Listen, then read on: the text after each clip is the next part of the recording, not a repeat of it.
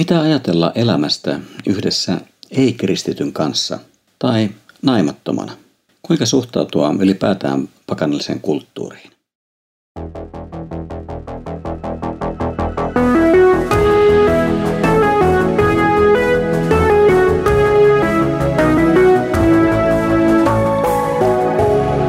Kirjoitusten pauloissa.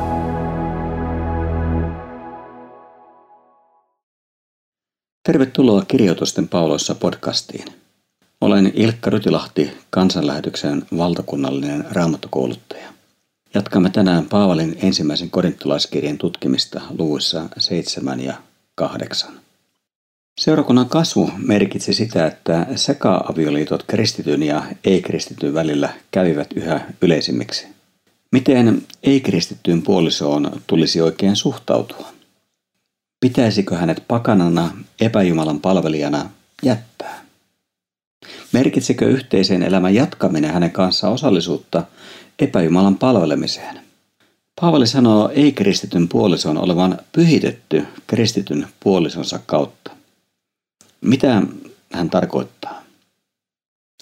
Paavali ei tarkoita tässä sitä, että tuo puoliso olisi pelastunut kristityn puolisonsa uskon kautta. Hän tarkastelee tässä nimenomaan mahdollisuutta jatkaa yhteiselämää. Se on täysin mahdollista. Ei-kristitty puoliso ei ole saastainen epäpuhdas pakana, joka on oman uskon vuoksi jätettävä. Mutta jos tämä itse ei tahdo jatkaa yhteiselämää, vaan päättää erota, kristitty puoliso on vapaa eroamaan. Hänen ei tarvitse kantaa tällöin huonoa omatuntoa tapahtuneesta. Tällaisessa liitossa syntyneet lapset eivät myöskään ole halveksittavia. Vanhemmuus on tällöinkin Jumalan antama tehtävä, jota tulee hoitaa mahdollisimman hyvin. Paavali arvosti avioliittoa, mutta hän antoi arvoa myös naimattomuudelle. Hänen esityksensä seuraa tässä muuta uutta testamenttia. On todettava, että tämä asenne poikkeaa antikissa vallinneesta niin juutalaisuuden kuin pakanuuden keskellä. Ihminen yksin elävänä ilman perhettä oli lähtökohtaisesti poissuljettu ajatus.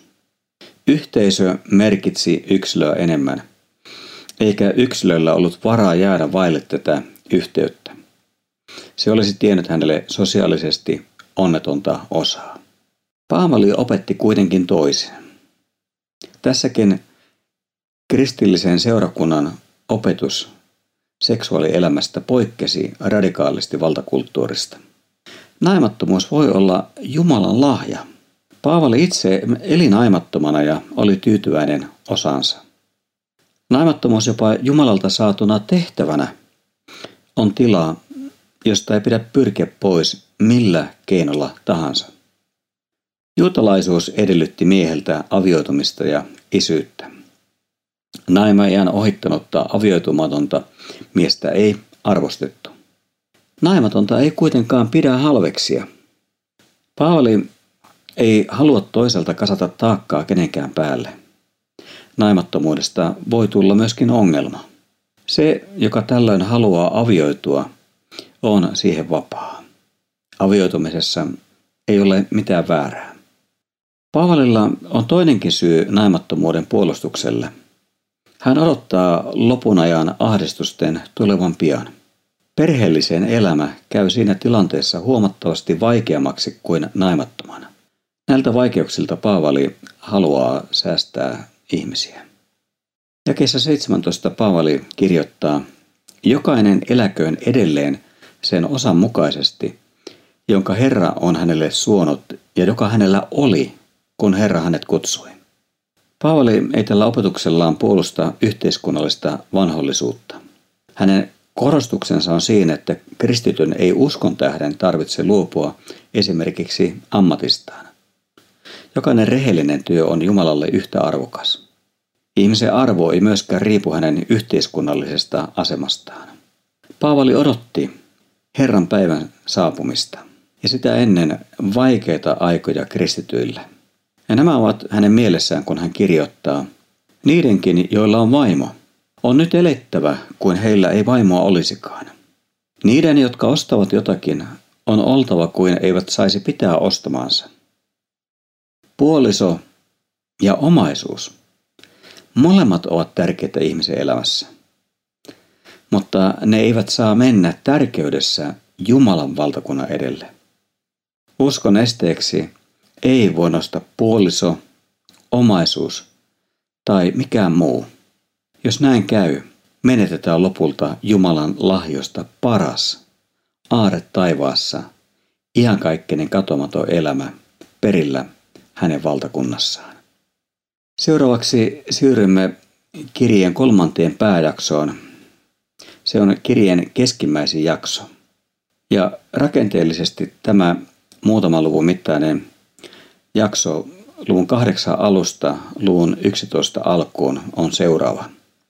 Paavali ensinnäkin käsittelee tässä jaksossa suhtautumista pakanalliseen kulttuuriin, jonka keskellä korinttilaiset olivat syntyneet, varttuneet, eläneet ja jonka mukaan he elämässään monia asioita vieläkin noudattivat, vaikka olivat kristittyjä.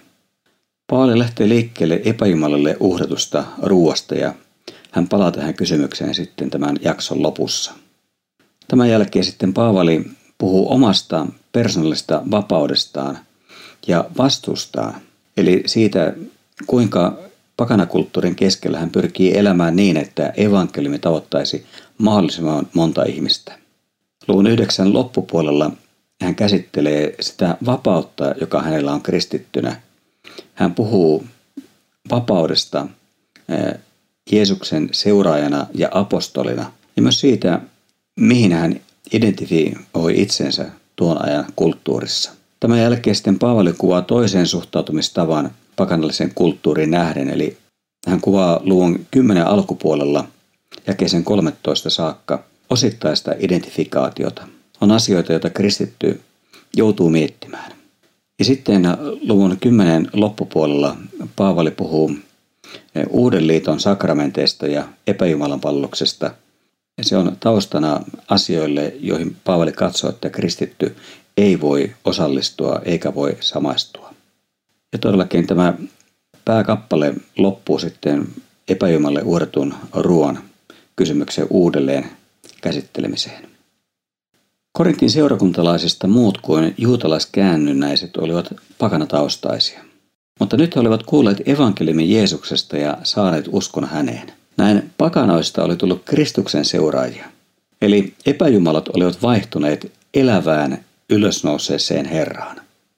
Ja tämä merkitsi heidän kohdallaan suunnatonta muutosta. Heillä ei ollut kuitenkaan mitään aikaisempaa mallia kristityn ja seurakunnan elämästä. He olivat eläneet kristittyinä korkeintaan vasta muutaman vuoden, kun Paavali kirjoitti heille. Vanhasta luopuminen ja uuden omaksuminen ei sojunut kivutta. Mikä pakanakulttuurissa oli sovittamattomassa ristiriidassa kristillisen uskon kanssa ja mikä ei? Mikä tuli hylätä, minkä puolestaan saattoi säilyttää? Korinttilaisten suurena haasteena oli löytää uskostaan käsin uusi suhtautumistapa pakanalliseen valtakulttuuriin, jonka keskellä he elivät. Nythän he olivat myöskin Jumalan valtakunnan kansalaisia ja matkalla kohti tuota Jumalan valtakunnan koittamusta.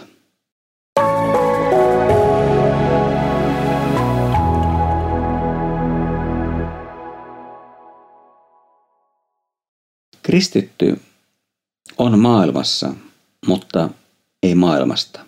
Hänellä on uusi elämä Kristuksessa. Ja tästä lähtökohdasta käsin näiden kahden välillä on jännite. Miten suhtautua ympäröivään kulttuuriin? Jos se olisi hylättävä kokonaisuudessaan, se tarkoittaisi maailmasta eristäytymistä.